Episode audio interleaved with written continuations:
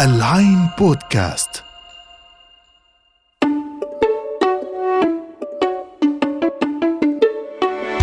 أهلا بيكم.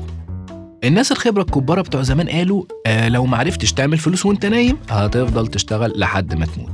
هتقولي ببساطة بس اللي قال كده وارن بافيت الملياردير الأمريكي. هقولك خبرة وكبارة ولا مش كبارة؟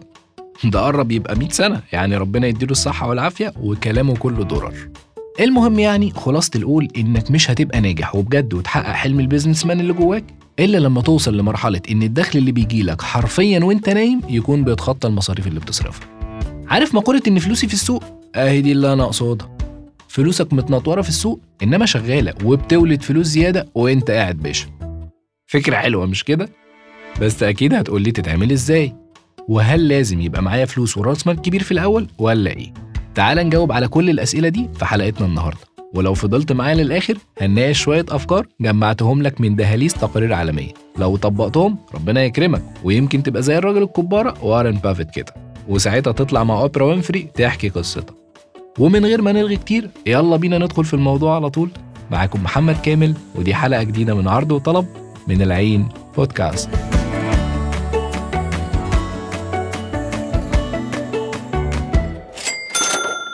حلقتنا النهاردة عن الدخل أو الاستثمار السلبي. أنا عارف إن كلمة سلبي دايماً بتبقى مرتبطة بحاجات وحشة، بس أوعدك إن دي هتبقى المرة الوحيدة اللي ممكن تسمع فيها سلبي وتبقى مبسوط.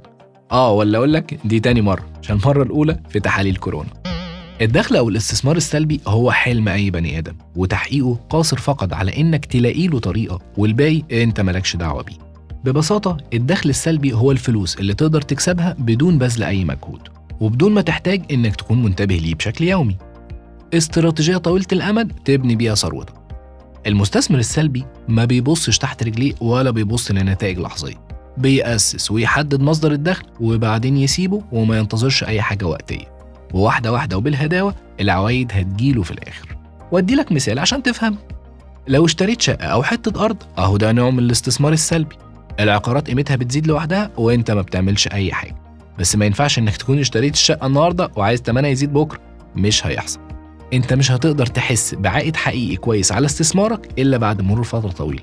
وفي الزمن اللي احنا فيه ده أهمية انك يكون عندك مصدر دخل سلبي مرتبطة بقدرتك على تحقيق الاستقلال المادي. يعني ما تبقاش قلقان مع كل أزمة اقتصادية، ولا تكون حياتك كلها متعلقة بقشة الوظيفة، ولو سبتها تبقى زي الغرقان. تقدر تعتبر الاستثمار السلبي ده شغلانة تانية على جنب تطلع منها قرشين كويسين يفيدوك وقت الزنقة، ومن غير لا تعب ولا مجهود. كل المطلوب منك هو استثمار أولي في الوقت والتفكير، وفي حالة بعض المشاريع اللي هنشوفها ممكن تحتاج رأس مال بسيط جدا في البداية.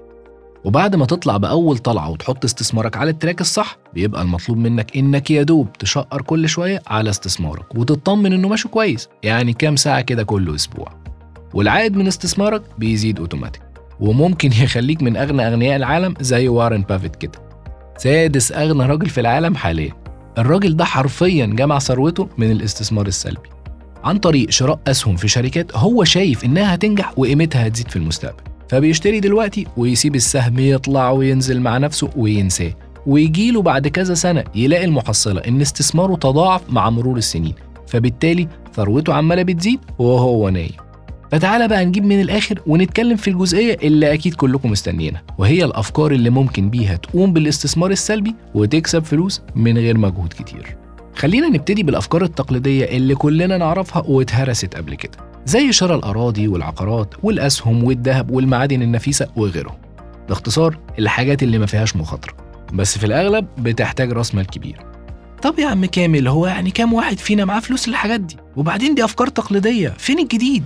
هقول لك ماشي، خلينا في الأفكار الجديدة اللي مش هتسمعها غير في عرض وطلب.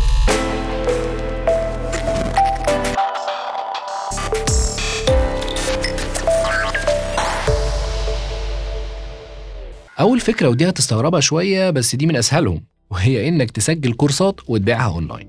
كل واحد فينا ليه شغلانة معينة، فأكيد يملك المعرفة بحاجات متخصصة في كاريره. انت ممكن تختار جزئية معينة وتعمل عنها كورس تعليمي وتنزله في مواقع الكورسات زي مثلا كورسيرا أو سكيلشير أو يوديمي.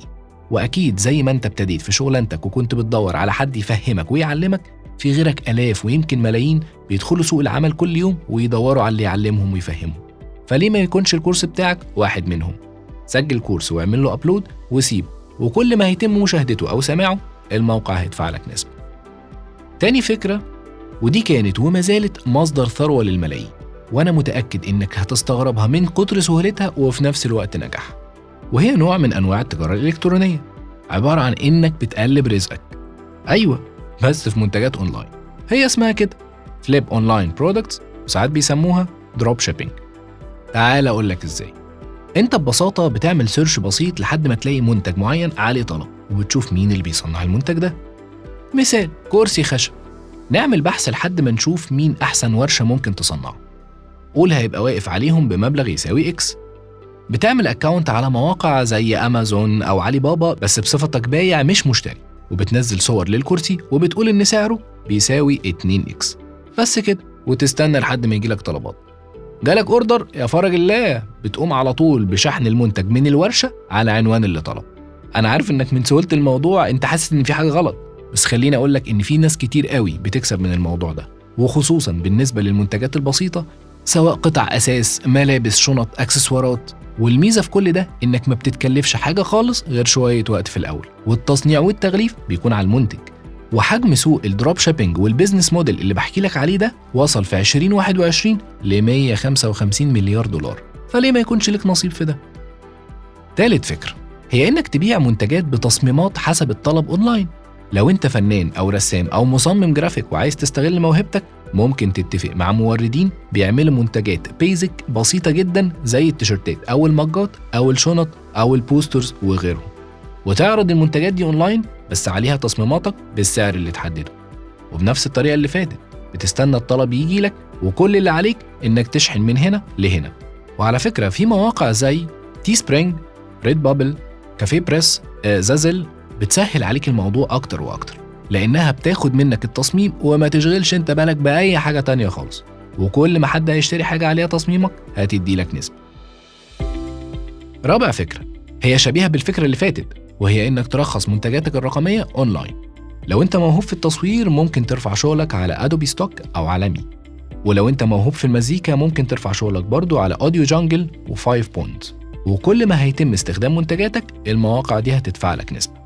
مش لازم تكون رسومات لبيكاسو ولا سيمفونيات لبيتهوفن، لا خالص، انت بترفع شغلك العادي جدا اللي انت بتعمله في وقت فراغ. واكيد في ناس من التمانية مليار بني ادم اللي على الكوكب هيحتاجوا الصور او المزيكا دي في وقت من الاوقات. دول كانوا ابرز الافكار اللي ممكن تعمل لك دخل سلبي وانت نايم في البيت من غير مجهود يذكر.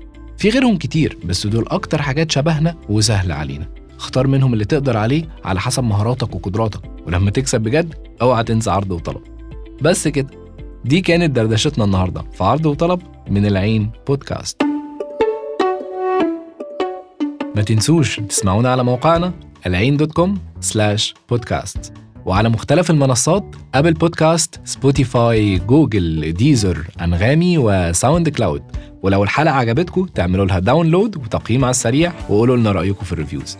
كنت معاكم محمد كامل، دمتم بخير.